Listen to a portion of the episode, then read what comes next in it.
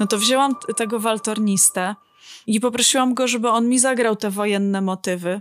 No to już miałam armię ludzi.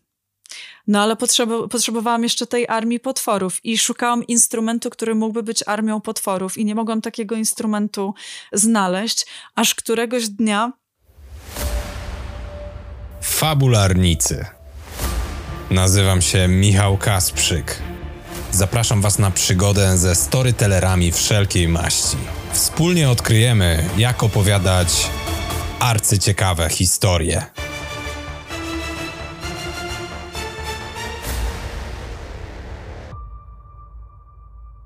W tym odcinku będziemy eksplorować obszar pisania piosenek. Jak zawrzeć arcyciekawą historię w piosence? Myślę, że posłuchać powinny nie tylko osoby, które zajmują się muzyką, bo jest tu też dużo o szukaniu inspiracji do tworzenia opowieści. Rozmawiamy o Andersenie, Rufusie Wainwrightie i e, różnego rodzaju potworach. Na przykład zastanawiamy się, dlaczego Buka była taka straszna. Fabularniczką, z którą poruszam te tematy, jest Patrycja Obara. Patrycję podziwiam za to, że umiejętnie żongluje formatami, w których tworzy, bo z jednej strony jest muzyka, ale oprócz niej jeszcze teatr, literatura, przemówienia, podcasty, a czasami połączenie kilku z tych rzeczy naraz z dodatkową szczyptą niesamowitości. Znamy się od paru lat i z przyjemnością obserwuję jej karierę storytellerki. Od multiartystycznego projektu Sheila, przez współpracę z nowoczesnym teatrem Cloud Theatre, opowiadania w projekcie Cloud Writing po jej autorską płytę Syrena. Co ciekawe, Patrycja jest też autorką podręcznika Piosenkopisanie, który jest to. Dobra, myślę, że wiadomo. Obszerniejszy biogram Patrycji znajdziecie w opisie odcinka. Są tam też linki do rzeczy, które omawiamy, więc zajrzyjcie koniecznie do nich oraz na stronę fabularnicy.pl. A teraz wskoczmy już w tę rozmowę.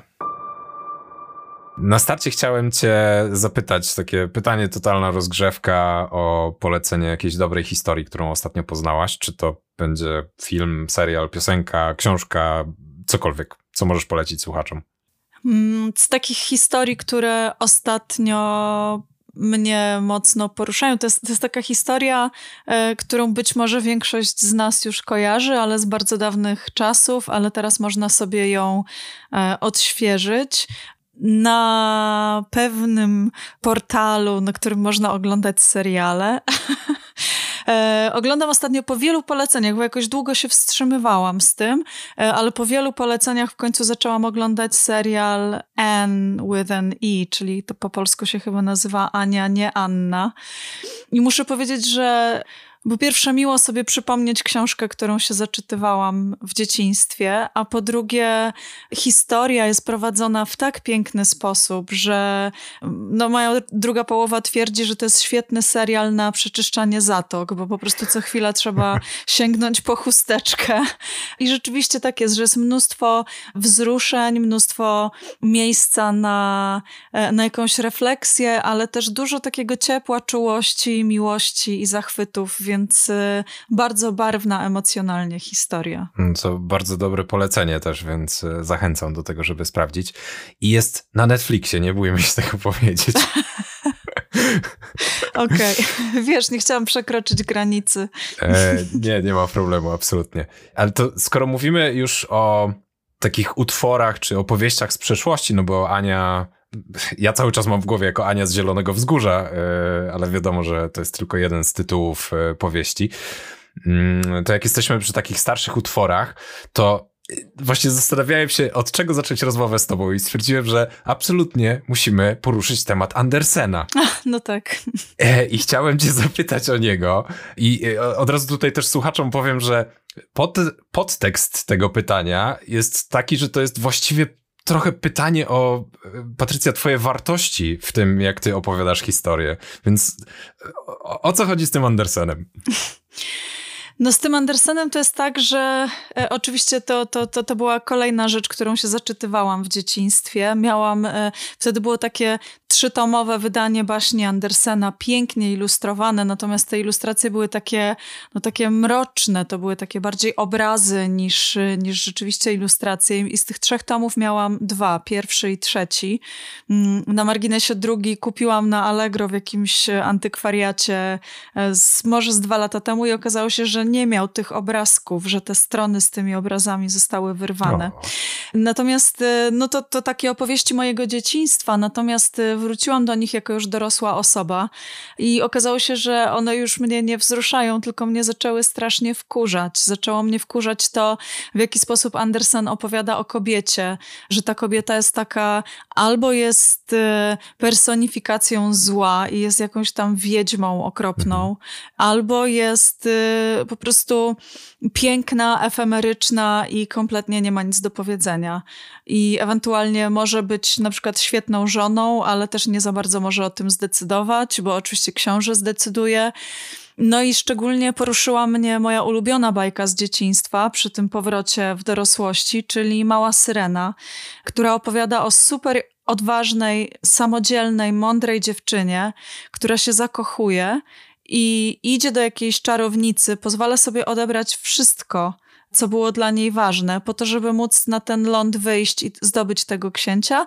I jak już wychodzi na ten ląd, skazana na wieczne cierpienie i spotyka tego księcia, to okazuje się, że jakaś inna laska jej po prostu tego księcia podbiera, a tej nawet nie wystarcza tej zuchwałości i odwagi, którą miała wcześniej, żeby temu księciu księciowi powiedzieć, ej, ej, ej, to ja cię uratowałam. I ona tak po prostu z niego rezygnuje i zamienia się w morską pianę, co za każdym razem wzrusza mnie e, tak samo, e, chociaż już z innych powodów. No i postanowiłam już w dorosłym życiu tak tego Andersena po pierwsze zgłębić i okazało się, że jego życie z jego życia można by zrobić opowieść, e, nie wiem czy nie ciekawszą niż te jego wszystkie baśnie, o. bo była to postać absolutnie tragiczna.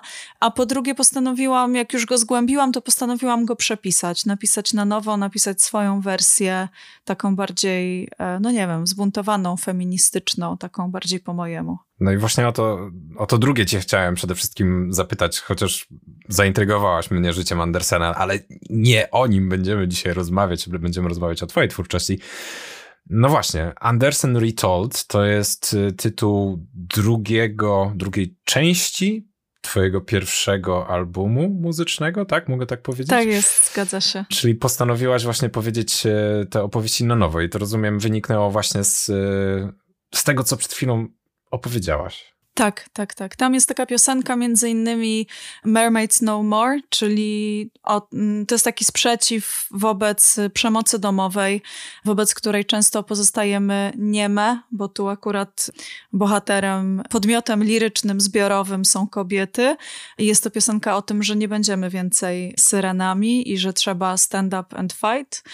I jest też piosenka tam Princess and the Pea, która jest moją interpretacją baśni o księżniczce na ziarnku grochu. I w mojej interpretacji ta księżniczka jak zaczyna się orientować, co, co, co się dzieje w tym pałacu i w jakie gniazdo os ona wpadła, to po prostu sobie idzie. No właśnie, ja w przygotowaniu do rozmowy z tobą obejrzałem na y, YouTubie, znalazłem takie 15-minutową bajkę opartą właśnie o te baśnie Andersena. Zgrzytałem zębami przez całe 15 minut. To, to może nie polecaj. Nie, nie, nie, nie, absolutnie nie polecam. Już powiedziałem, gdzie znalazłem, ale nie, nie wyszukujcie tego. E, absolutnie. E, ale właśnie nawiązując do tego albumu, do, do tej drugiej części, tam ten album zaczyna się od utworu Mommy and Daddy Left. I ja mam wrażenie, że ten utwór jest trochę o osobie, która została ukształtowana przez właśnie różnego rodzaju opowieści.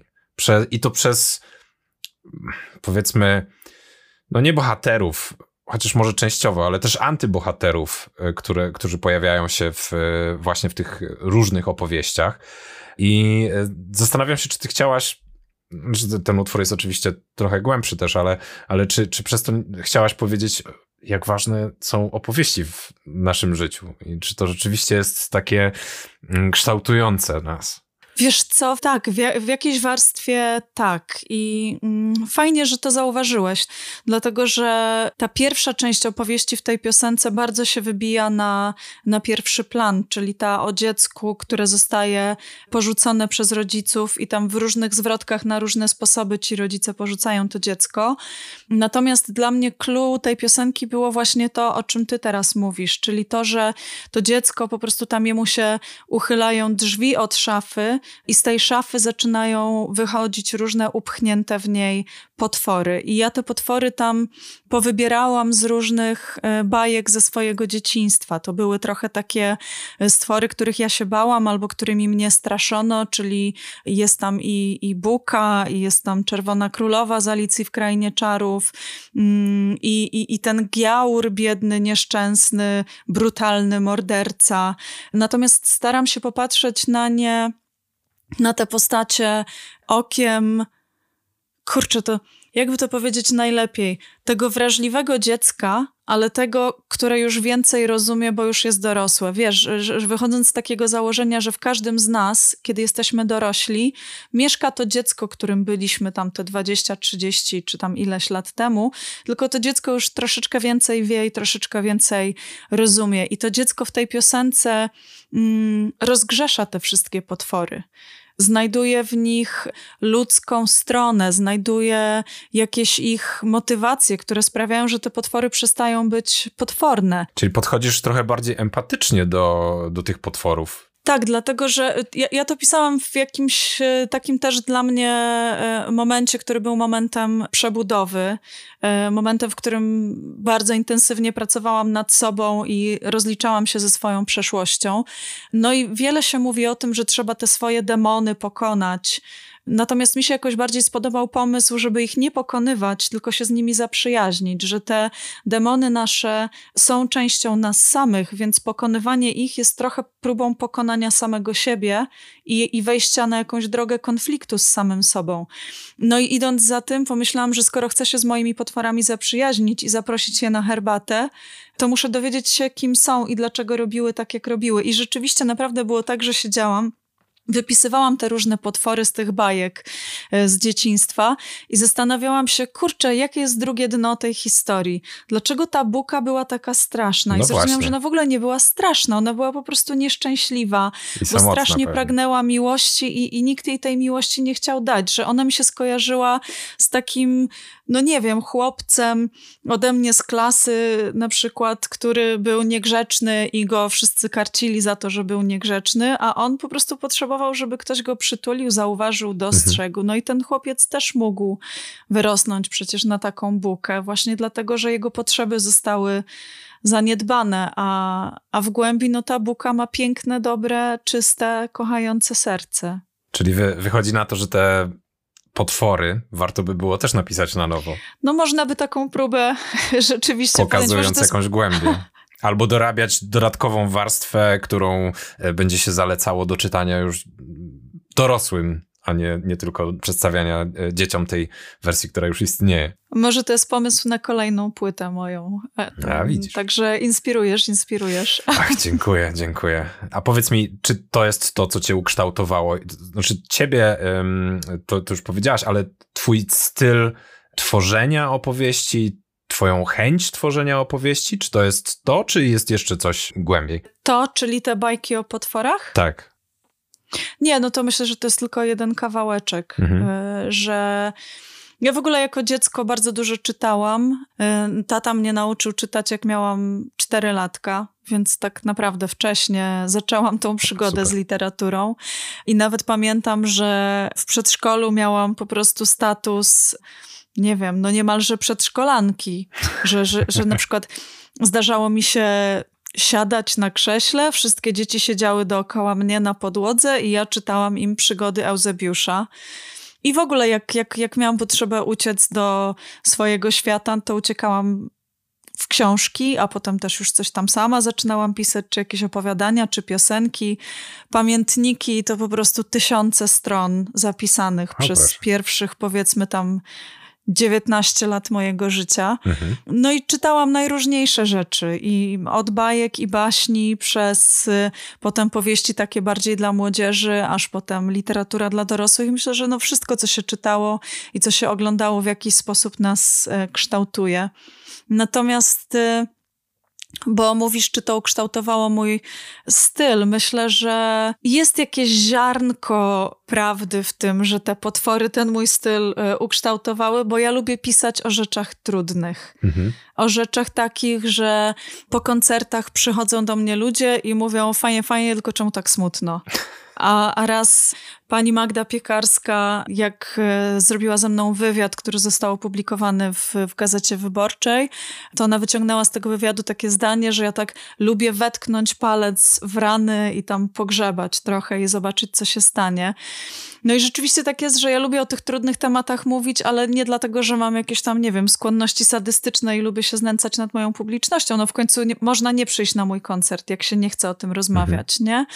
Natomiast mam wrażenie, że w tej takiej właśnie wszechobecnej dyktaturze, wszyscy mamy być szczęśliwi, spełnieni i dążyć i sięgać po swoje, gdzieś tam te trudne tematy trochę zaniedbujemy i one prędzej czy później wyjdą i prędzej czy później będzie trzeba o nich pogadać, więc staram się stworzyć taką przestrzeń, żeby mogło to nastąpić prędzej niż później. No jeszcze będziemy rozmawiać na pewno o mm, interpretacjach, więc poruszymy temat y, jednego z Twoich utworów, a mm, najpierw chciałem Cię jeszcze zapytać, w czym tworzysz? W sensie jest, wiem, że jest kilka mediów, wokół których się obracasz, w których y, tworzysz. Chciałem, żeby słuchacze też, też wiedzieli, tak? Co oprócz pisania piosenek jest w Twoim repertuarze, że tak powiem? Ja się poruszam między trzema dziedzinami sztuki. I jest to muzyka, teatr i literatura. Mhm. Czyli oprócz tego, że piszę piosenki, to czasami zamieniam te piosenki w spektakle. I tutaj przeszłam, to, to bardzo było ciekawe, bo przeszłam z, z, dwiema płytami drogę w przeciwnych kierunkach, bo przy tej pierwszej najpierw była muzyka, a potem zrobiłam z tego spektakl, a przy tej drugiej najpierw zrobiłam spektakl, a potem wy, wyekstrahowałam z niego część muzyczną i, i, i zamieniłam w płytę. A oprócz tego piszę też opowiadania i w ostatnim roku zaczęłam również pisać scenariusze i były to scenariusze do mini serialu Portal który można sobie zresztą zobaczyć na YouTubie za darmo. To będziemy linkować oczywiście w e, opisie. Zresztą może z e, reżyserem tej serii też kiedyś porozmawiam. No okej, okay. a skoro zajmujesz się pisaniem piosenek, to na pewno masz też jakieś swoje inspiracje dokładnie z tego świata, e, czyli jakieś utwory muzyczne, które mają wyjątkowo fajny, wyjątkowo głęboki, trafny, poruszający tekst. I e, chciałem Cię zapytać, jaki taki utwór, raczej z tych popularnych, które na przykład słuchacze mogliby znaleźć e, od choćby na Spotify'u, jaki byś mogła polecić, tak żeby się mogli zagłębić w tekst? Oczywiście oprócz klasyków jak Leonard Cohen, jak piosenki Osieckiej, Młynarskiego, piosenki, które śpiewa Edyta Geppert, różnych autorów, dla mnie akurat w języku angielskim takim tekstem wszechczasów i moim absolutnym ideałem tego, jak powinien zostać napisany tekst piosenki, jest tekst Rufusa Wainwrighta do piosenki Art Teacher. Ona ma nie tak wiele słów, ale za pomocą, bo jak, jak to w piosence, to nie jest powieść, że możemy użyć nie wiadomo ile tysięcy słów. Tam jest tych słów kilkaset, ale za pomocą tych kilkuset słów on opowiada historię całego życia pewnej osoby, jej dramatu życiowego, jej złamanego serca, jej wielkiej miłości i wielkiego rozczarowania, i jeszcze wplata w to historię sztuki. No jest to absolutnie moim zdaniem arcydzieło. Ale to y, art teacher, to wyobrażam sobie, że czy ty się jakoś utożsamiasz z, z postacią z tej piosenki? No, no tak. znaczy tak i nie. To znaczy to, to nie jest moja historia, bo y, już tutaj tak, y, taki mały spoiler może, że to jest historia osoby, Teoretycznie jest to dziewczynka, ale śpiewa to Rufus, więc myślę, że tutaj płeć nie ma jakiegoś większego znaczenia, mhm. że to jest taka opowieść niebinarna raczej. Że, że, że dziecko zakochuje się w swoim nauczycielu sztuki, a jednocześnie zakochuje się w sztuce. Mhm. I potem nigdy już w swoim życiu nie, nie napotyka takiej wielkiej miłości. Że ta miłość dziecięca jest tą miłością największą ale tak naprawdę to dziecko, y, no powiedzmy ta dziewczynka, jak ja tego słucham, to w moim odczuciu ta dziewczynka jest artystką. Ona pragnie tworzyć, ona pragnie siebie wyrażać przez sztukę, natomiast wpada potem w jakiś wir tak zwanego normalnego życia, e, w jakiś tam kapitalistyczny pęd za posiadaniem, za pieniądzem i nie, mhm. nie realizuje tych swoich artystycznych pasji. I to jest ten obszar, w którym ja się identyfikuję z nią, bo ja też bardzo długo realizowałam się zawodowo w, w zawodzie nauczycielki, w, w edukacji i to było super, ale w środku cały czas kiełkowało to pragnienie, żeby zajmować się sztuką i pozwoliłam sobie to pragnienie zacząć zacząć spełniać dopiero będąc po trzydziestce, więc wtedy, kiedy większość artystów takich, o których się pisze legendy, już dawno nie żyje, nie? więc... Nie no, żartuję. Natomiast no, całe życie jakoś pragnęłam tego, ale nie, nie miałam odwagi, no bo przecież ze sztuki nie da się żyć, przecież trzeba w życiu robić coś normalnego, coś poważnego, ale okazało się, że nie da się tej miłości stłumić i że po prostu przyszedł moment, w którym musiałam. Mhm. Ale to był taki jakiś wybuch, że po prostu już tak stłumiłaś to w sobie, że musiałaś znaleźć ujście dla twojej artystycznej duszy, czy jakieś powolne takie wychodzenie na powierzchnię, powiedzmy. Wiesz, ja sobie trochę flirtowałam z tym, bo tutaj jakiś zespół rockowy, tu tam jak, na jakichś dancingach się śpiewało, tutaj coś tam sobie podpisywałam, jakieś piosenki, ale tak naprawdę to rzeczywiście nastąpił wybuch. I to był ten album, o którym już wspominałeś. To był mój debiutancki album, który ukazał się w 2018 roku. To ja już wtedy miałam dużo więcej lat niż 30.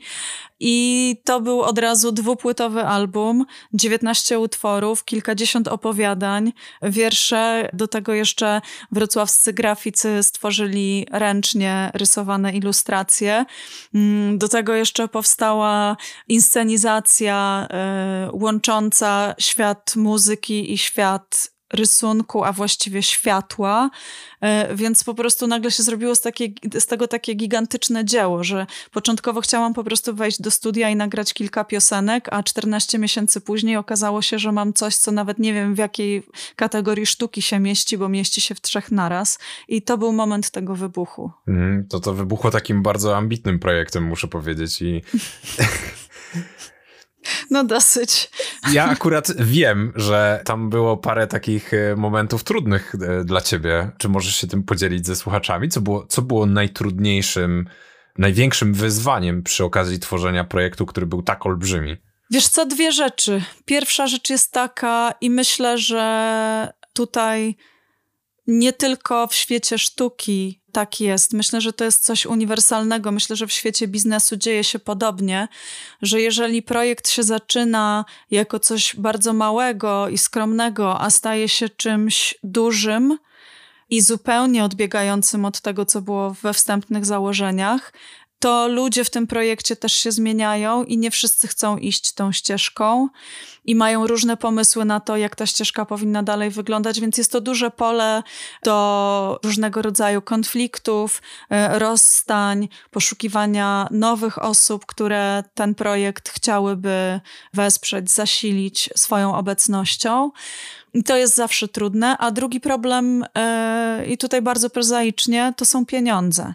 Bo jeżeli, żeby zagrać koncert, potrzeba 40 osób, a środków na to jest tyle, ile by wystarczyło na zespół czteroosobowy, to trzeba naprawdę no, dużego zachodu i trzeba wzbudzić tych ludziach jakieś inne motywacje. Oni naprawdę muszą ten projekt polubić, chcieć stać się jego częścią, e, żeby chcieć zainwestować swój czas e, w coś, na czym nie zarobią, będąc profesjonalnymi na przykład muzykami. Mhm. A jakiego rodzaju to są motywacje na przykład? No właśnie to, że ktoś poczuje się zaangażowany artystycznie w taki projekt i też to nie zawsze było możliwe, bo od pewnego momentu już mieliśmy spisane partytury i tam po prostu muzycy dostawali te nuty i grali już to w taki sposób, w jaki zostało napisane. Natomiast na początku e, tworzenia zespołu starałam się muzyków zapraszać na takich zasadach, że każdy mógł tą muzykę współtworzyć.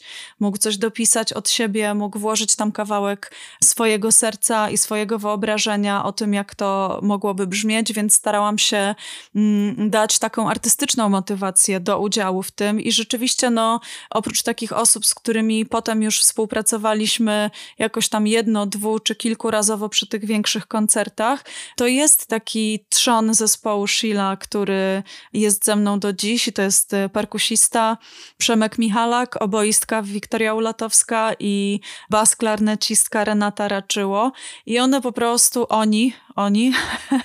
I oni po prostu sami chcą to grać i oni nie patrzą na to, czy tam będzie za to jakieś wynagrodzenie, czy będzie symboliczne, czy będzie przyzwoite. Oni po prostu chcą wejść na scenę, bo identyfikują się z tym. Jest to dla nich ważna opowieść. Zresztą Renata powiedziała kiedyś w wywiadzie w radiu, że jej zdaniem każda kobieta powinna posłuchać tej płyty i każdy facet, który chce zrozumieć kobiety, też powinien posłuchać tej płyty i że ona się w tej płycie, e, w tych, w tych piosenkach osobiście odnajduje. I to jest taki, taki rodzaj motywacji, który wydawał mi się jakoś no, dla niektórych wystarczającym substytutem tych milionów monet, których nie miałam.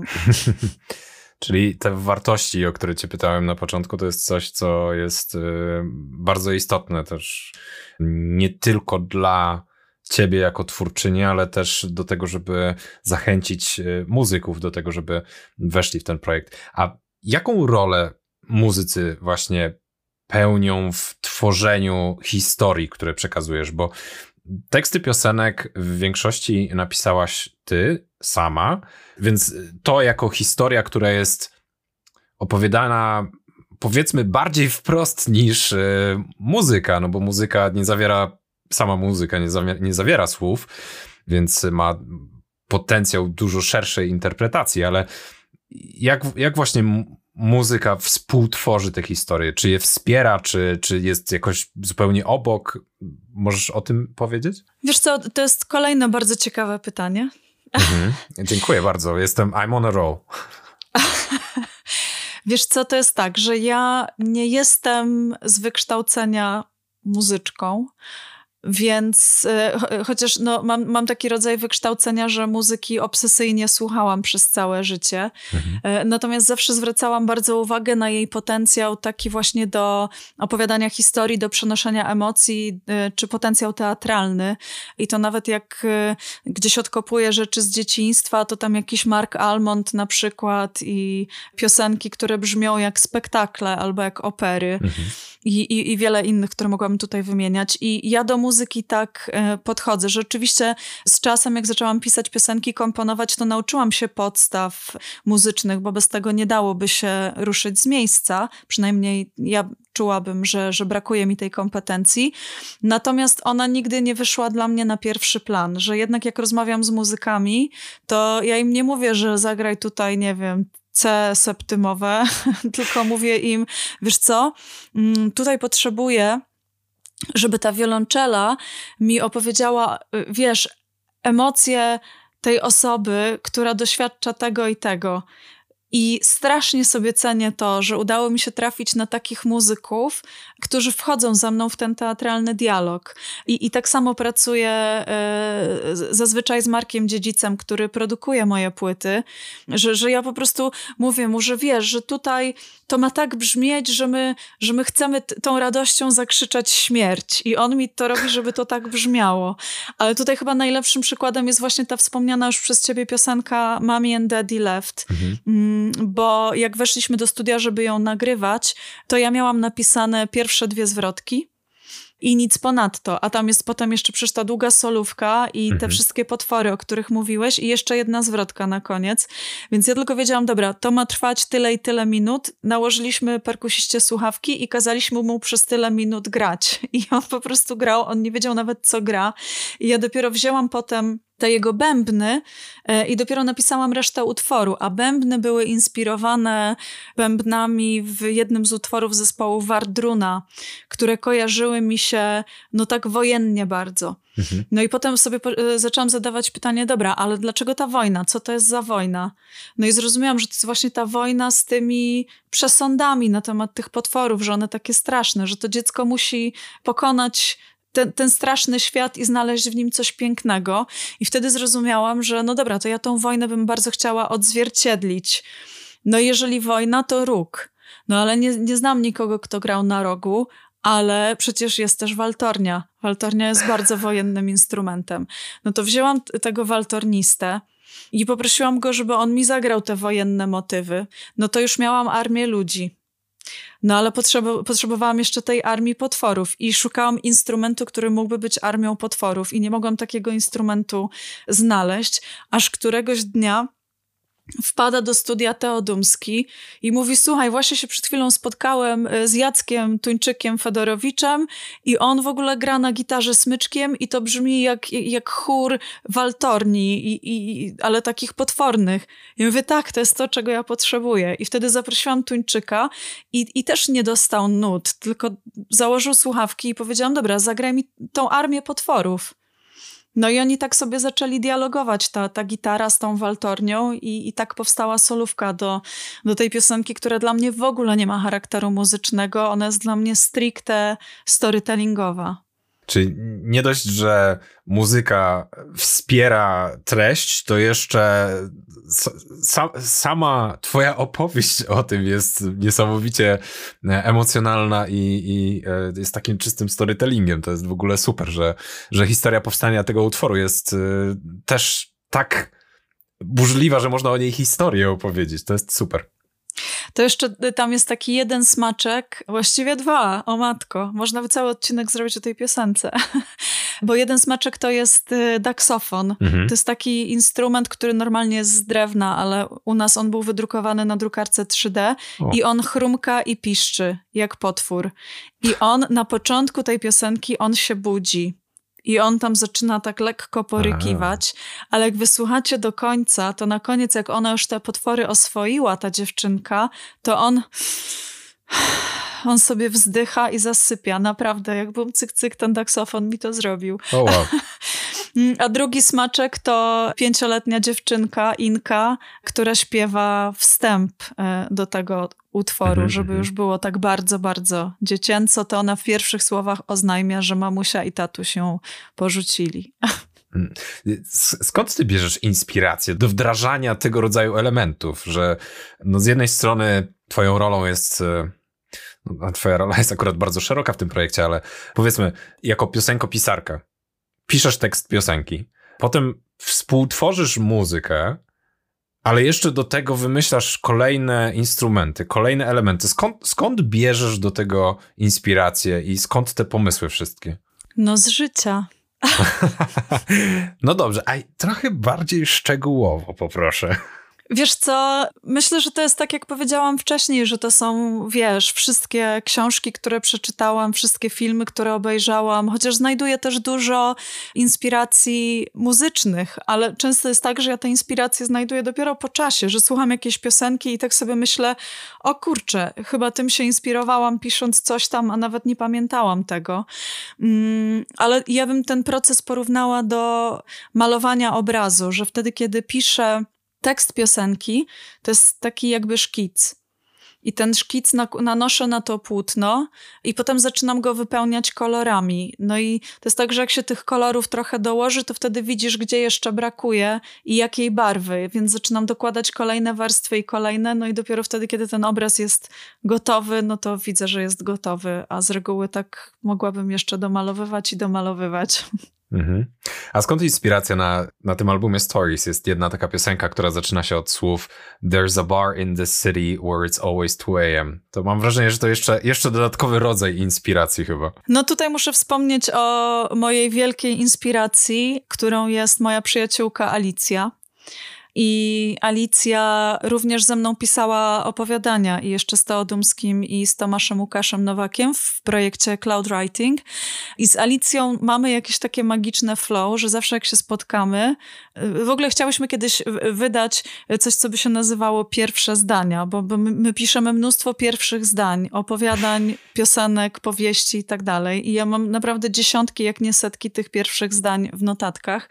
No i to było właśnie takie jedno z takich pierwszych pierwszych zdań, że mm, akurat wtedy Alicja jeszcze była moją nauczycielką hiszpańskiego i na jednej z lekcji hiszpańskiego nie wiedzieć czemu, nagle powiedziałam takie zdanie, że był taki bar, w którym zawsze była druga w nocy, a może to Alicja powiedziała, bo w gruncie rzeczy my ostatecznie nigdy nie wiemy, która z nas powiedziała to zdanie i zazwyczaj obie bierzemy sobie to zdanie i robimy z niego coś. Akurat z tego zdania, oprócz mojej piosenki, powstały jeszcze dwa opowiadania.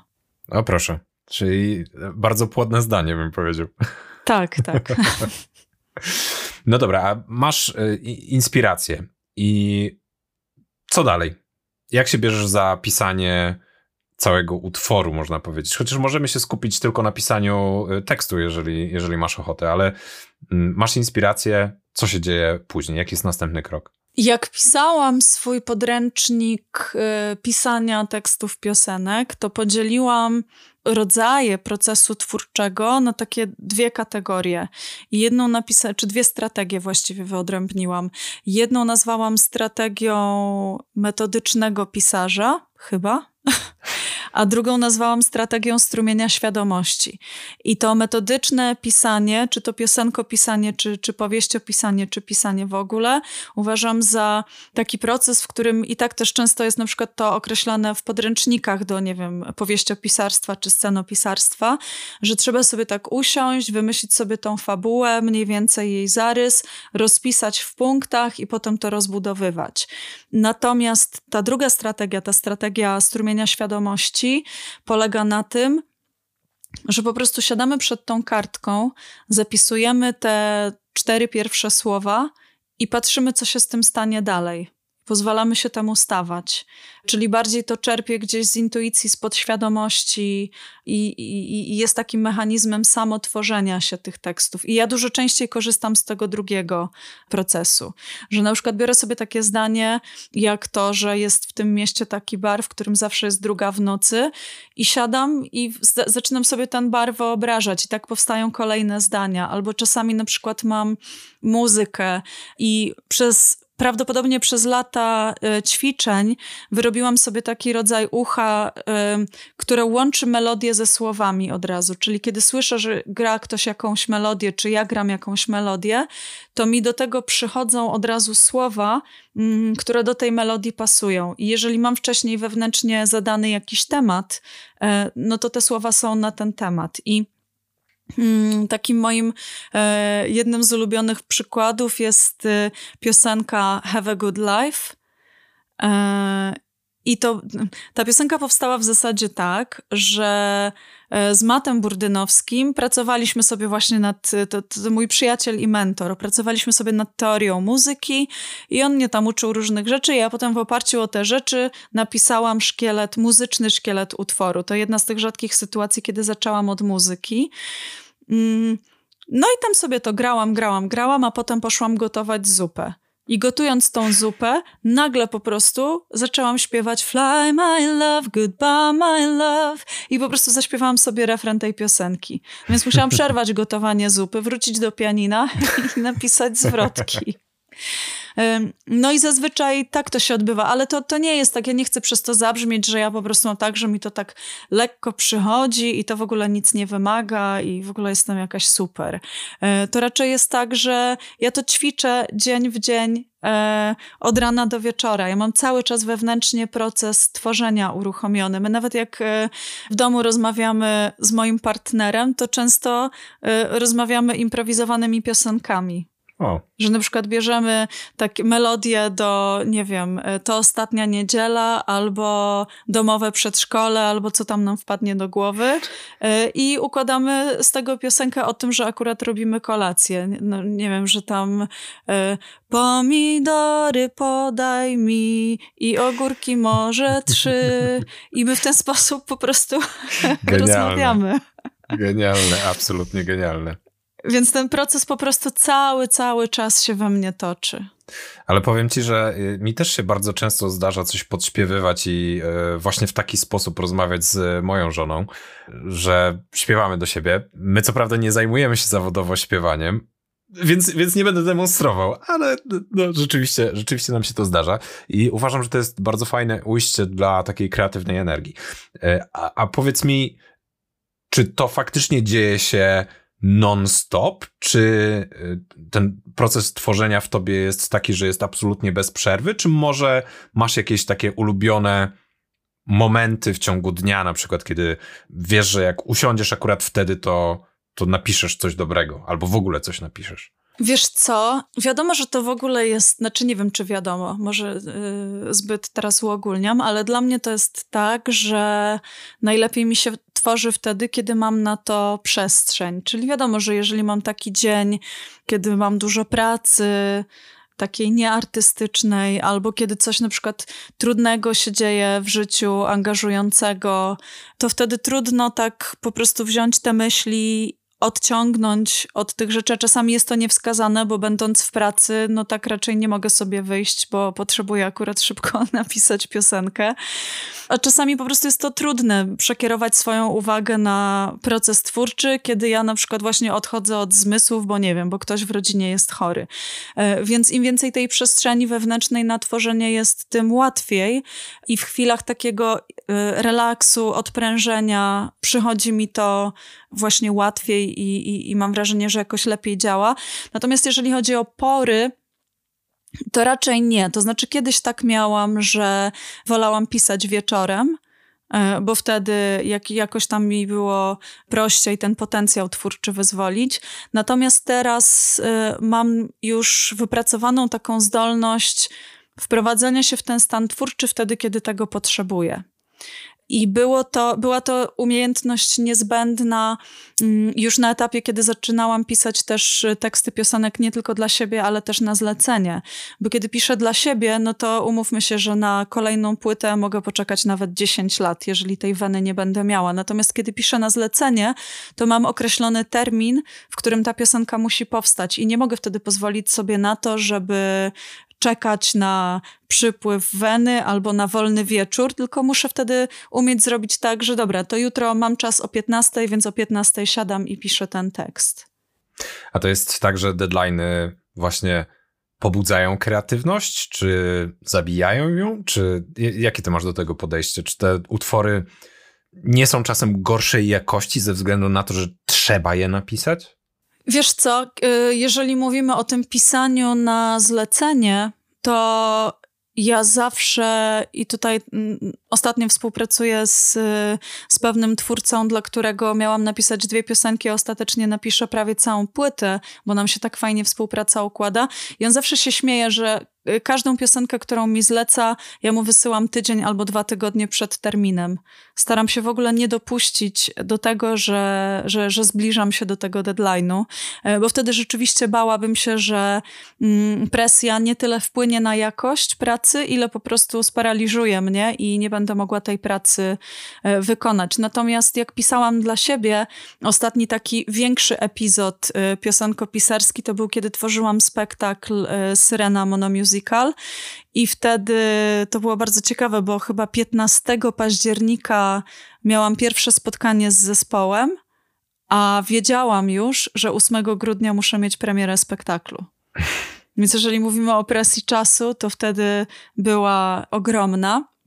I niestety też y, jakieś y, ograniczenia praktyczne, typu dostęp do sali mhm. i technologiczne, których było dużo, bo spektakl był skomplikowany technologicznie, y, sprawiły, że tak naprawdę dopiero w pierwszym kontakcie z publicznością ten spektakl się skrystalizował i dopiero stał okay. się tym czym miał być na tamten moment. Ale to było tak, że stworzyłaś pewne utwory, czy napisałaś teksty i później zagrałaś ten pierwszy spektakl i postanowiłaś, że pozmieniasz coś? Właśnie tak, właśnie do tego y, zmierzam, że teraz myśląc o tym spektaklu, zmieniłabym w nim dużo. tak bardzo dużo. Okay. Ale nie dlatego, że uważam, że tamto, co wtedy zrobiliśmy, było złe, bo jestem zadowolona z tamtej pracy, którą wtedy mhm. wykonaliśmy. Natomiast dzisiaj po prostu już zupełnie inaczej, minęło półtora roku, ja dzisiaj zupełnie inaczej postrzegam tematy, o których opowiada ten spektakl, bo wiesz, tam znowu ten Andersen wrócił mhm. i to miał być spektakl o tym, że Andersen przedstawił tą kobietę właśnie w swoich baśniach jako niewidzialną. Mhm. I w tym spektaklu ta kobieta się z Andersenem spotyka, żeby się z nim rozliczyć, jako ze swoim oprawcą, który ukształtował wiele kolejnych pokoleń, które też uznały kobietę za niewidzialną.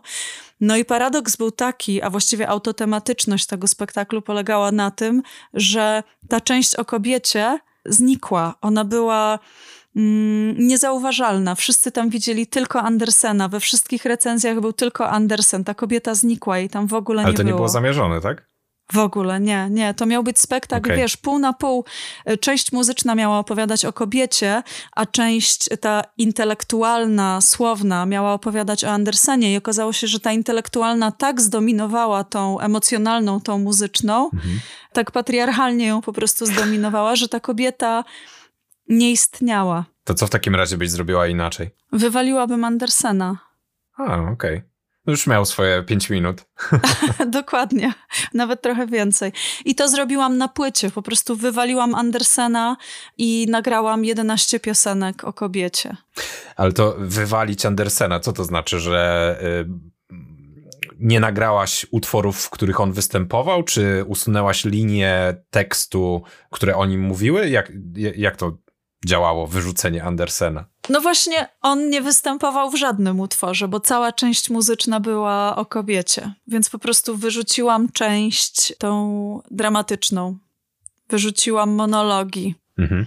E, zostawiłam właśnie tylko muzykę. Okej, okay, okej. Okay. Czyli tutaj też znowu poruszamy temat tego, że w twojej twórczości są historie, i w tekstach twoich piosenek są historie i chciałem cię wprost zapytać, jak historię wplatać w teksty piosenek? No bo umówmy się, są niektóre utwory muzyczne takie, które no raczej nie świecą przykładem, nie mówię tu absolutnie o twoich, e, ale na przykład Eiffel 65 Blue. E, nie wiem, może, może będę teraz ignorantem, ale ja tam historii żadnej nie widzę, chociaż pewnie jakąś głębię można znaleźć, no ale e, no tak, Blue tak. Dabadi Dabadai, mm, no nie wiem. Więc nie wszystkie piosenki zawierają jakąkolwiek historię, więc jak zrobić, żeby zawierały? Co, co, czy, czy, czy w tym procesie pisania tekstu od razu musisz się zastanawiać też, co to będzie za historia? Czy to później dodajesz? Czy w ogóle najpierw wychodzi historia, a później starasz się poukładać odpowiednio e, wyrazy, żeby, żeby one później lepiej brzmiały? Jak, jak to wygląda? To tak, musielibyśmy zacząć od tego, jak definiujesz historię. Czy definiujesz ją jako jakieś stworzenie na przykład pejzażu emocjonalnego, czy opowieść taką, w której są bohaterowie, wydarzenia i tak dalej? Jak ty definiujesz? Okej. Okay. Mm, to jeżeli byśmy definiowali historię w ten drugi sposób, czyli że właśnie mamy bohaterów i mamy wydarzenia, to z reguły jest tak, i tak było przy Syrenie właśnie, e, że albo brałam jakąś historię, tam na przykład jedna piosenka jest napisana na podstawie y, dziewczynki z zapałkami. Mhm. I przerabiam tą historię tak, żeby pasowała do muzyki. Więc jeżeli mam taką historię, nazwijmy to fabularną, to rzeczywiście w głowie jakiś tam najpierw mam wstępny zarys tego, o czym ona będzie, e, bo tutaj trzeba zdecydować, co będzie w zwrotkach, co będzie w refrenie. Ogólna zasada jest taka, że jeżeli mamy taką piosenkę storytellingową, to zwrotki powinny prowadzić tą opowieść do przodu i powinny tam być kolejne mm, zdarzenia, kolejne sceny, nazwijmy to. Natomiast refren powinien to jakoś puentować, nadawać temu jakieś zabarwienie emocjonalne, jakoś podsumowywać, albo też na przykład sprawiać, że mm, w świetle każdej ze zwrotek będzie w tym refrenie widać inną perspektywę tej historii. Typu na przykład jedna zwrotka jest opowiedziana z perspektywy mężczyzny, druga z perspektywy kobiety, a refren zawsze jest taki sam, ale za każdym razem coś innego znaczy. No to wtedy już trzeba sobie to jakoś wstępnie zaplanować. Natomiast jeżeli historię rozumiemy jako jakiś pejzaż emocjonalny i dużo piosenek miałam takich, gdzie właśnie wokół tej emocji coś się skupiało, to wtedy staram się tą emocję poczuć, wyobrazić sobie, jakoś ją uwewnętrznić i wokół tego zaczynam właśnie takie pisanie na zasadzie strumienia świadomości. Czasami jest tak, że zapiszę 10 stron tekstu czymś na kształt wiersza i z tych 10 stron wybiorę te 8 wersów, y, z których powstanie piosenka. No to bardzo ciekawy proces. To taki trochę jak e, Michał Anioł tworzący rzeźby. Niepotrzebne wyrzucić. Tak, tak. Tak. Ciekawe porównanie, ale nie przyszło mi to do głowy, ale rzeczywiście. No, a słuchaj, bo mm, skoro masz jakąś historię, to czy ona częściej jest taka jasna, jawna i od razu widać, że tam ta historia jest, czy raczej wolisz, żeby ona była ukryta i żeby gdzieś między wierszami ten słuchacz odkrył w ogóle dopiero tę historię? To różnie, to, to zależy od piosenki. Są takie piosenki, w których no na przykład ta wspomniana już Bossa, która jest na podstawie e, dziewczynki z zapałkami, która no, po prostu wprowadzamy postać, ta postać sobie idzie, coś robi, potem e, zamarza i umiera, jak to u Andersena i, i przeprowadzam przez tą opowieść wprost.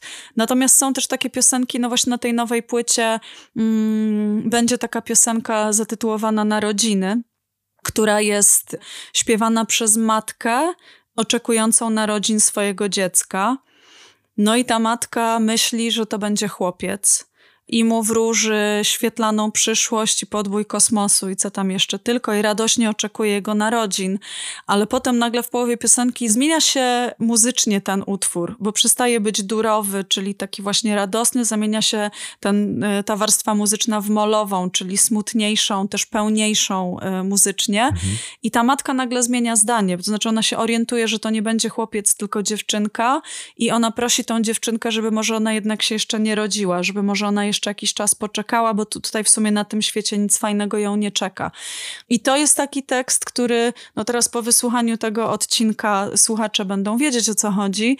Natomiast myślę, że tam na przykład ta opowieść nie jest taka oczywista, że mm, to już trzeba usiąść, posłuchać, poszukać w tym czegoś i być może nawet e, dziesięciu słuchaczy słuchających tej piosenki znalazłoby tam dziesięć różnych historii Natomiast y, jestem akurat też takim typem twórczyni, której to zupełnie nie przeszkadza. To znaczy, jeżeli ja napiszę piosenkę o maśle orzechowym, a dla kogoś ona będzie o stokrotkach, to dla mnie to jest super. Wow, fajnie, że widzisz tam stokrotki ekstra. Nie wiedziałam, że, że w tej piosence są mhm. stokrotki. No właśnie miałem cię zapytać, jak często ci się zdarza rozmawiać ze swoimi odbiorcami i e, czy oni ci tak jasno, otwarcie mówią, co tam słyszą, czy jak interpretują twoje utwory, czy raczej dopytują, o co ci chodziło?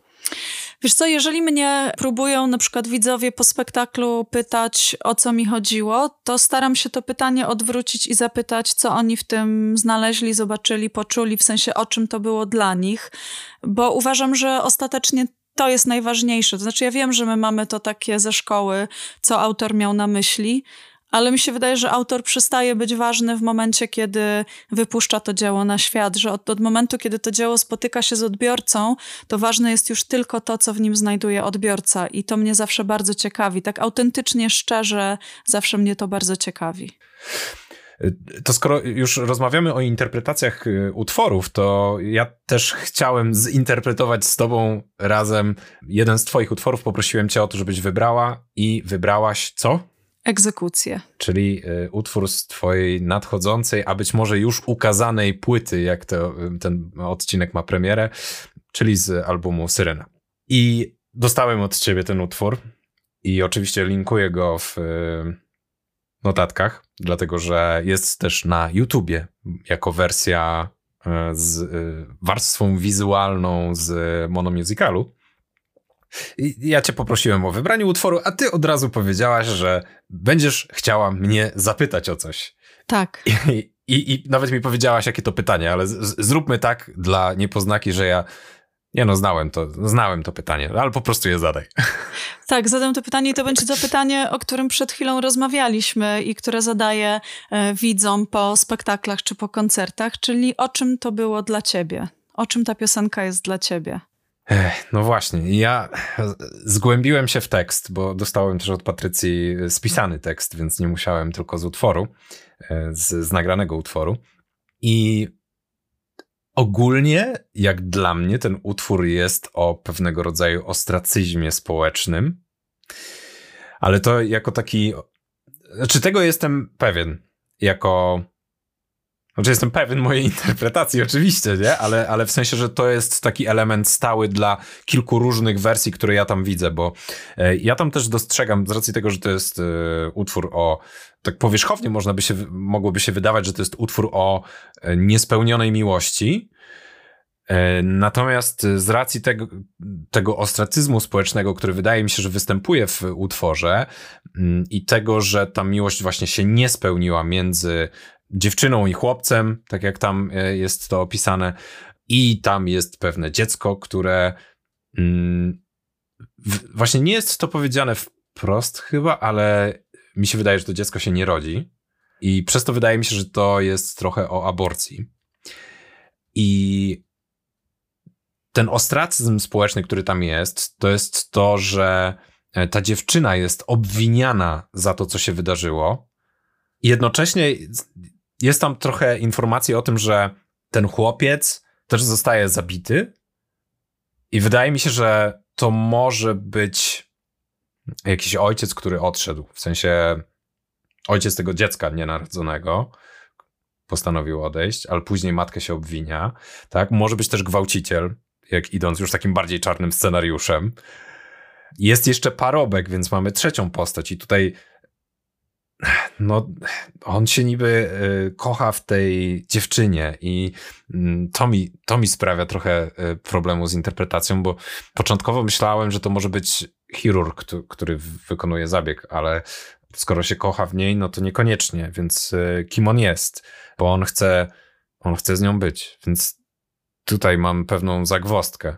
No ale jakby ogólnie uważam, że to jest o ostracyzmie, ostracyzmie społecznym, dookoła jakiejś niespełnionej miłości i tego, że ta dwójka ludzi próbowała miłość, swoją miłość realizować w sposób, który w pewnym sensie nie jest akceptowany powszechnie, nie jest akceptowany społecznie.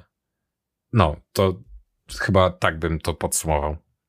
Okej. Okay. No, bardzo wiele ciekawych rzeczy tam zauważyłeś. Fajnie, dziękuję.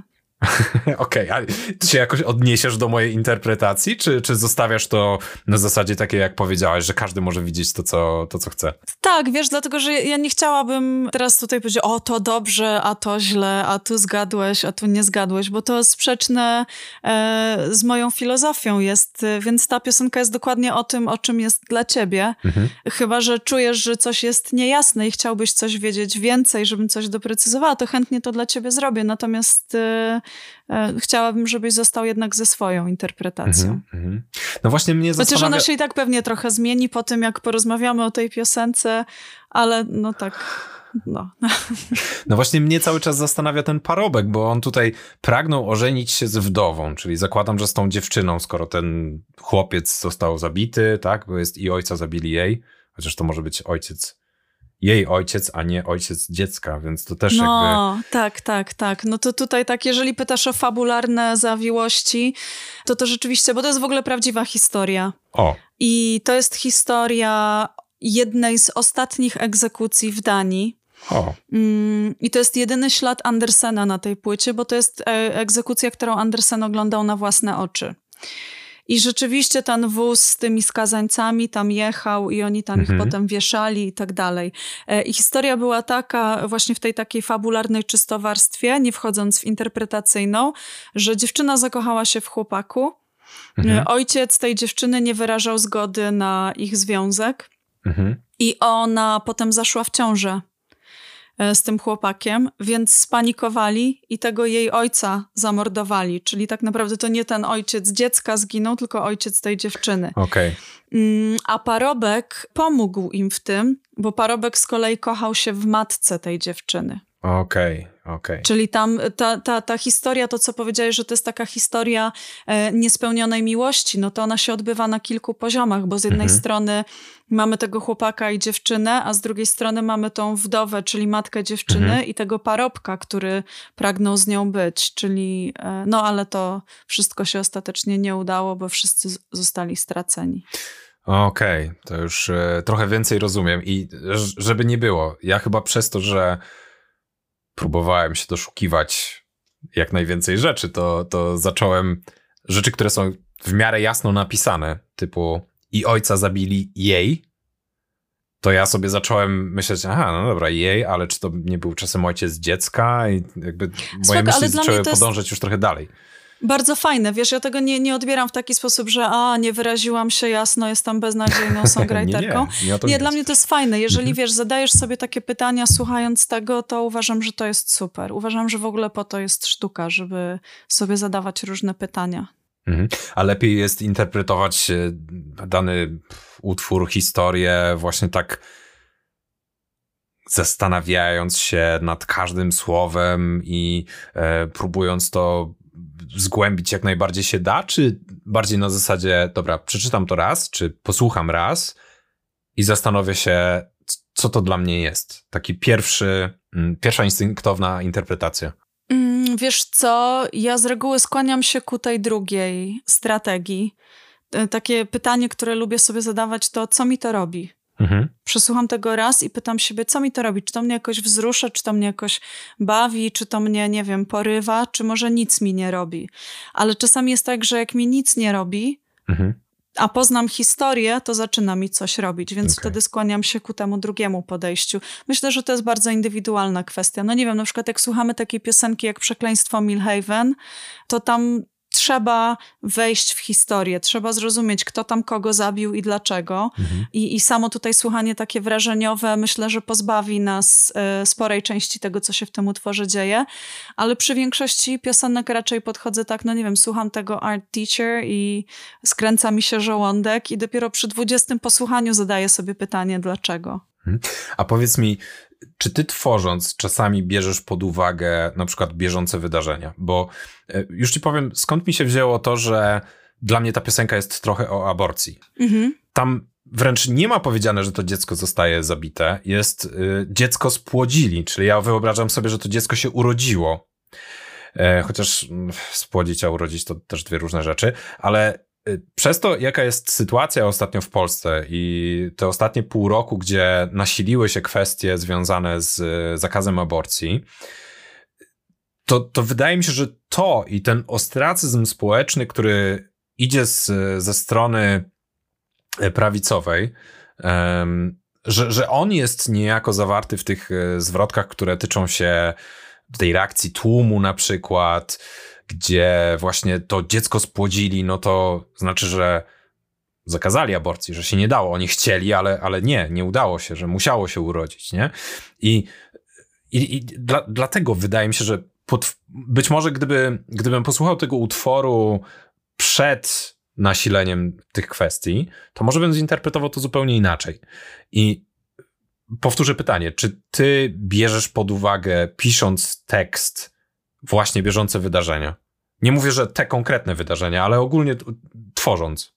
To zależy, bo jeżeli są to wydarzenia, które zostawiają we mnie jakiś emocjonalny ślad, to oczywiście trudno byłoby mi się od tego odciąć, a szczególnie mm, jeżeli piszę płytę o kobiecie, to trudno byłoby mi się, będąc kobietą szczególnie, odciąć od takich kwestii jak właśnie ostracyzm, dyskryminacja czy przemoc, bo na tej płycie jest y, dużo fragmentów dotyczących przemocy wobec kobiet, e, więc na pewno jest to coś, co zostawia ślad w mojej twórczości. I też mam tak, że lubię pisać o rzeczach ważnych. To znaczy, nie chce mi się pisać piosenki o niczym piosenki, nie wiem, o tym, że I love you, you love me too, albo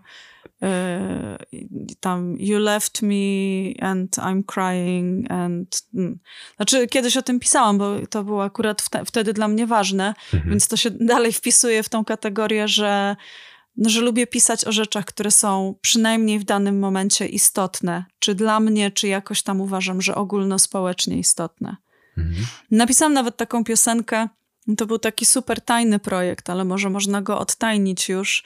Można sobie znaleźć na YouTubie piosenkę, która się nazywa Zaniepokojona E, wykonawcą jest muzyczny strajk i ona jest nie tyle zainspirowana obecnymi wydarzeniami, ile jeden do jednego e, w większości powstała z haseł, które e, padały podczas strajków kobiet. Nie chcę wchodzić w szczegóły tej historii, ale zalinkujemy utwór w notatkach.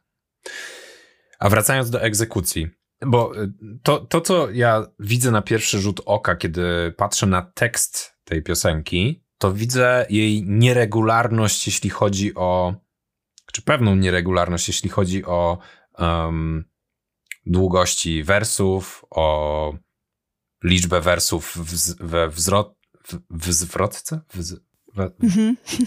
w zwrotce. O liczbę wersów w zwrotce. Czy to było od początku zaplanowane, czy to. Jakie, jakie to ma znaczenie? Bo ja sobie wyobrażam, że to ma związek z rytmem, Mhm. I zaraz też chciałbym przejść do właśnie tego, jak ten rytm ma się do rytmu opowiadania historii, mhm. ale najpierw, jeżeli możesz powiedzieć co nieco o tym, dlaczego to ma taką, a nie inną budowę właśnie.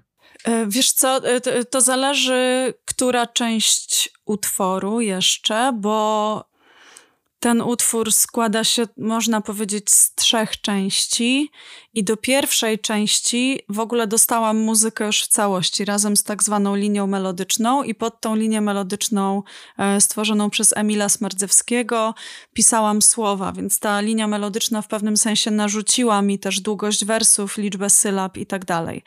Resztę już potem układałam tą melodię sama, więc też sama decydowałam o długościach wersów, i tutaj, no jakbym miała to sprowadzić, sprowadzić do takiej technicznej zasady, to ona w, e, w songwritingu jest taka, że regularny rytm uspokaja, Czyli jak chcemy przekazać jakieś takie treści pogodne, optymistyczne, nie wiem, motywujące i tak dalej, to raczej dążymy do regularności.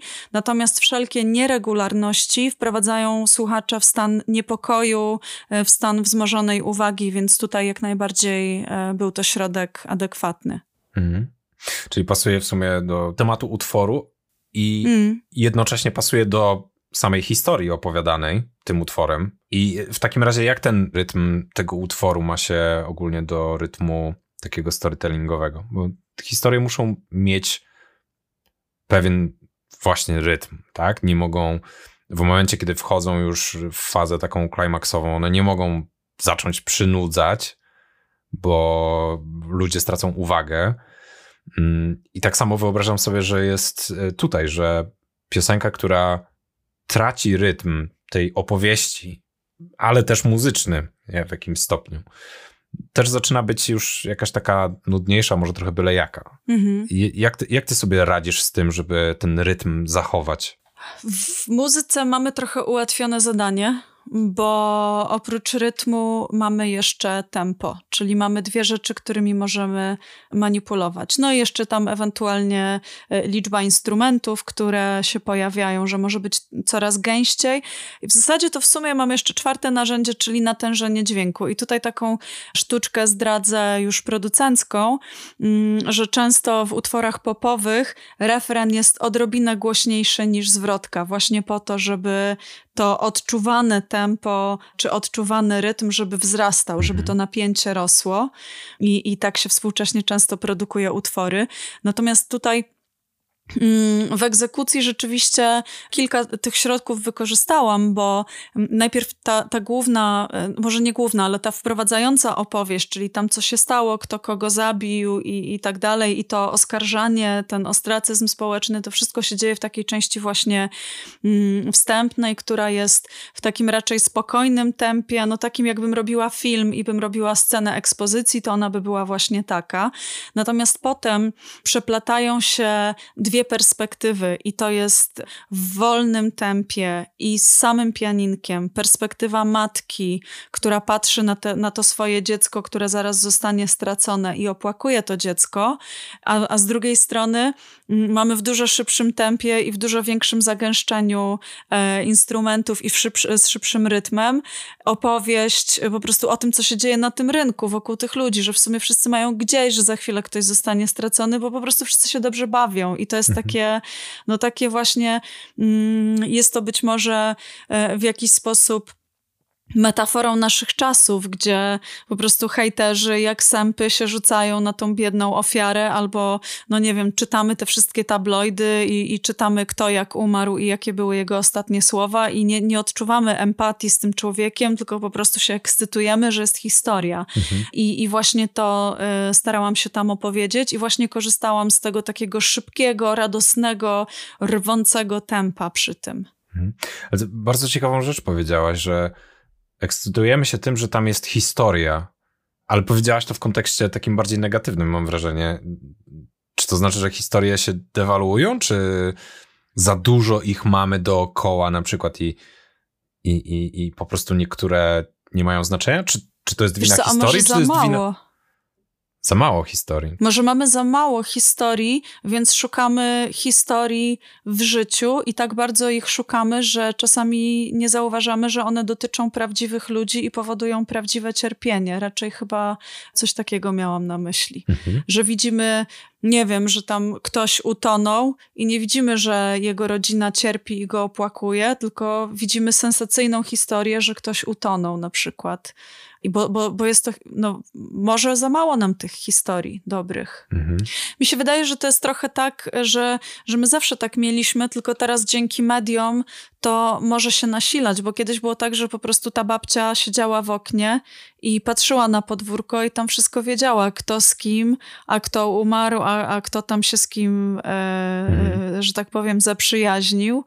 No i tak, no takie jakieś okrutne plotki z tego powstawały i też właśnie taki lokalny ostracyzm, a teraz możemy to robić na wielką skalę, bo nic y, nie stoi na przeszkodzie, żebyśmy zaglądali w życie, nie wiem, Kim Kardashian czy komuś tam jeszcze dalej mhm. gdzieś.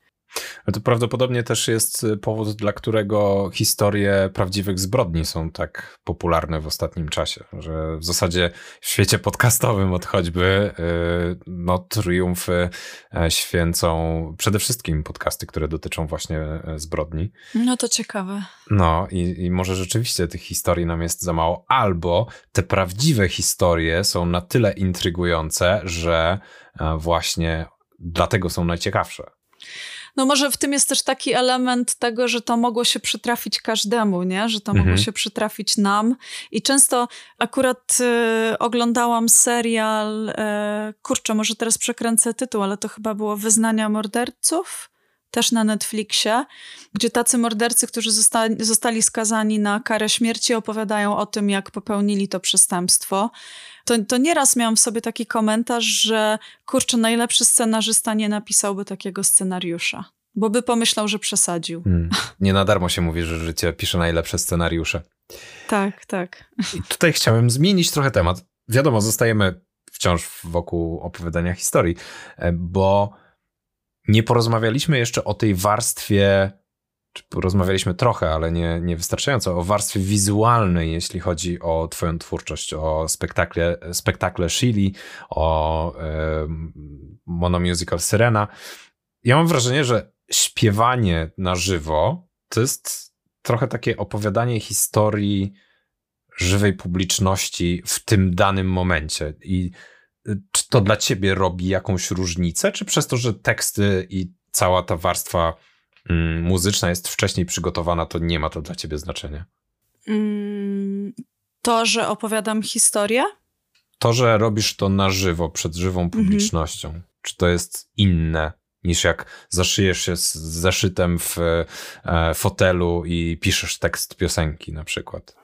Wiesz co, oczywiście, tak, to jest zupełnie inne i to jest coś, za czym strasznie tęsknię teraz, kiedy to jest niemożliwe, że no, graliśmy kilka koncertów takich streamowanych, bez żywej publiczności i to jest zupełnie inna energia, e, że jednak kiedy można przed tą publicznością stanąć, popatrzeć jej w oczy i opowiedzieć tą historię, to nie można wtedy po prostu wyśpiewać, znaczy ja, ja, ja nie mogę tak po prostu wyśpiewać słów, bo już śpiewam je ileś tam razy, więc już je śpiewam z automatu, e, tylko zawsze staram się w ten utwór głęboko wejść, w tą historię głęboko wejść i jednak podbudować ją e, emocjonalnie, to znaczy chcę, chcę za każdym razem opowiadać tą historię tak, jakbym opowiadała ją po raz pierwszy i czuć ten niesamowity kontakt z publicznością, publicznością. To znaczy, kiedy się widzi, że oni słuchają, że oni jakoś za tym idą, że nie wiem, komu się łza poleciała, a ktoś się zaśmiał, to w ogóle dodatkowe życie e, potrafi tchnąć w ten utwór, że ten utwór e, od tej publiczności też czerpie energię i ta historia się trochę przeobraża. To są no takie no, niesamowite, wręcz czasami magiczne rzeczy się dzieją. Mm. Ja też e, nie uważam, bo, bo wiem, że są różne podejścia do śpiewania. Niektórzy uważają, że w śpiewaniu chodzi o to, że trzeba wyjść na scenę, zaśpiewać tą melodię tak, żeby było ładnie, czysto, żeby wszystko się zgadzało, żeby było w rytmie i tak dalej i przy tym, nie wiem, potańczyć i zrobić show.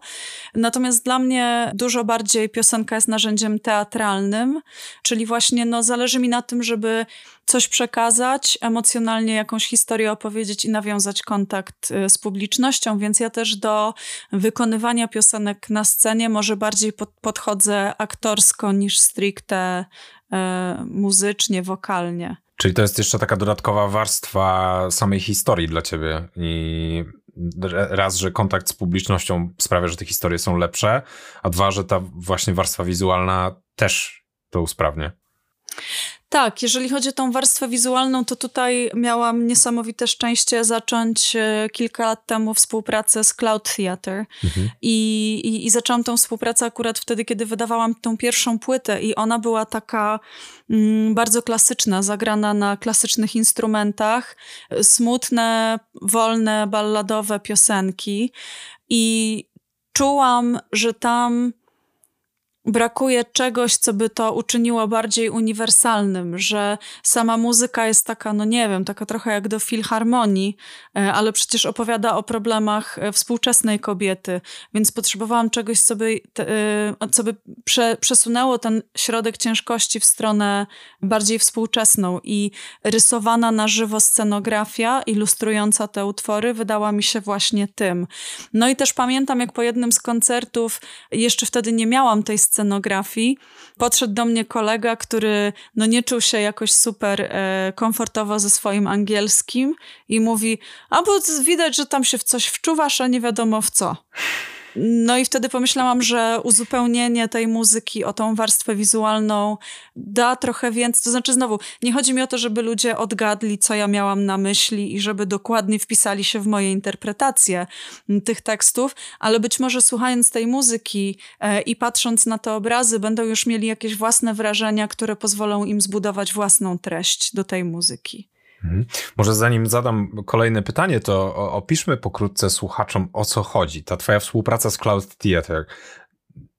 Co oni tworzą? Co, co, co wy wspólnie tworzycie? E, to, co oni tworzą i tworzą to też, właściwie tworzymy, bo ja też współtworzę Cloud Theater, to jest coś, co wykorzystujemy nie tylko na koncertach, ale też w spektaklach Cloud Theater. Mm, to jest taka autorska technologia e, rysowania światłem, czyli nie używamy zazwyczaj fizycznej scenografii, nie mamy tam rzeczy zbudowanych na scenie, tylko siedzą rysownicy, albo jeden, albo dwoje, albo tam pięcioro, rysują na tabletach graficznych jakieś ilustracje do tego, co się dzieje na scenie i z kilku projektorów zazwyczaj na całą przestrzeń sceny te, te, te, te ilustracje się wyświetlają, czyli mamy mm, podwójnie eksploatowaną tą przestrzeń tworzenia na żywo, bo raz, że muzyka jest wykonywana na żywo, a dwa, że scenografia też powstaje na żywo na oczach widzów. Ta, ta, ta właśnie rysunkowa. To, czy ja to wytłumaczyłam jasno? Bo to wydaje mi się, że trzeba zobaczyć. Też mi się właśnie wydaje, że trzeba zobaczyć, więc oczywiście linkujemy. Strasznie dużo linków będzie w, przy tym odcinku, ale nic nie szkodzi. To jest wszystko fajna inspiracja, także zachęcam do tego, żeby do notatek zajrzeć. Wyobraźcie sobie po prostu 800 metrów kwadratowych animacji, która wyświetla się na wszystkich ścianach, na podłodze, która oświetla muzyków i która rozszerza rzeczywistość, że wokół tych muzyków pojawiają się, nie wiem, rośliny albo żaby, albo tańczący ludzie. Coś takiego hmm. sobie wyobraźcie i wyobraźcie sobie, że na waszych oczach ktoś to tworzy na żywo. A właśnie jak decydujesz, albo graficy decydują, albo ktoś inny jeszcze decyduje, co ma się znaleźć w danym momencie utworu na tej scenografii? E, jeżeli chodzi o koncerty Shili, to tutaj e, większą część pracy koncepcyjnej nad tą warstwą wizualną e, wykonał Teodumski, który jest założycielem Cloud Theatre i po prostu rozmawialiśmy sobie o tym, o czym są te piosenki, jakie treści emocjonalne chciałabym nimi przekazać. No i pracowaliśmy z grafikiem, który podczas prób wykonywał te ilustracje. Natomiast w Syrenie której też wykorzystujemy ten e, element rysowania na żywo. Tam już miałam do konkretnych scen konkretne wizje, na przykład w egzekucji rysujemy miasto, w którym ta egzekucja się odbywa, takie duńskie e, miasteczko XVIII-wieczne. W, w piosence na przykład e, Masz Babo, która zbudowana jest z przysłów jakoś ośmieszających kobiety, rysujemy sznury z praniem i pomiędzy tymi brudnymi, znaczy wypranymi gaciami i kalesonami wisi szubienica, na której ta kobieta ewentualnie może się powiesić, jeżeli sobie nie da rady już z tym poniżaniem. Albo na przykład w piosence Bossa, mm, w scenie do piosenki Bossa, która jest y, w moim zamyśle takim hołdem składanym wszystkim kobietom w historii, które doznały krzywd albo zostały wymazane z kart historii, zapomniane, odrzucone, to składając ten hołd, chciałam, żeby portrety kobiet pojawiały się wokół mnie, więc tam rysownik po prostu, my mamy tam mnóstwo takich ekranów, które składają się w takie jakby rozbite lustro e, i na każdym z tych ekranów pojawia się jakaś kobieca twarz albo sylwetka chyba najlepiej byłoby to wszystko zobaczyć, bo to jak opowiadasz, to brzmi naprawdę niesamowicie jako e, element, który rozwija jeszcze historię, więc e, zobaczenie tego byłoby wskazane wręcz. To jeszcze teraz na koniec mam dla ciebie pewne zadanie, mm-hmm. które brzmi tak. Jesteś postacią w filmie, który jest oparty o życie Andersena. Mm-hmm. I jesteś akurat w scenie, w której zaprezentowany jest pogrzeb Andersena. Mhm. I dostajesz zadanie od jednej z innych postaci, żeby zaśpiewać piosenkę na temat zmarłego. Mhm. No i pytanie brzmi: o czym będzie ten utwór? O czym będzie ten utwór? Myślę, że. Kurde, ale mnie zaskoczyłeś. O to chodziło. Wiesz co, ja bym chyba. Yy... Kurde, wydaje mi się, że, że to byłby utwór o samotności, wiesz, ale nie o takiej samotności, że jest się samemu i nie ma się do kogo odezwać, tylko o takiej samotności, która wynika z absolutnego braku poczucia własnej tożsamości. To znaczy, on mo, mo, może nawet podejrzewał, kim jest, y, a był osobą bez najmniejszych wątpliwości nieheteronormatywną, ale w czasach, kiedy jeszcze nawet nie istniało słowo homoseksualność, więc to nie były czasy, kiedy można mhm. było, nie wiem, pójść do psychologa i z nim o tym pogadać, albo po prostu pogadać z najlepszym kumplem i powiedzieć, ej, bo ja mam tak, i ten kumple, kumpel poklepał cię po plecach i powiedział, spoko, stary, dasz radę.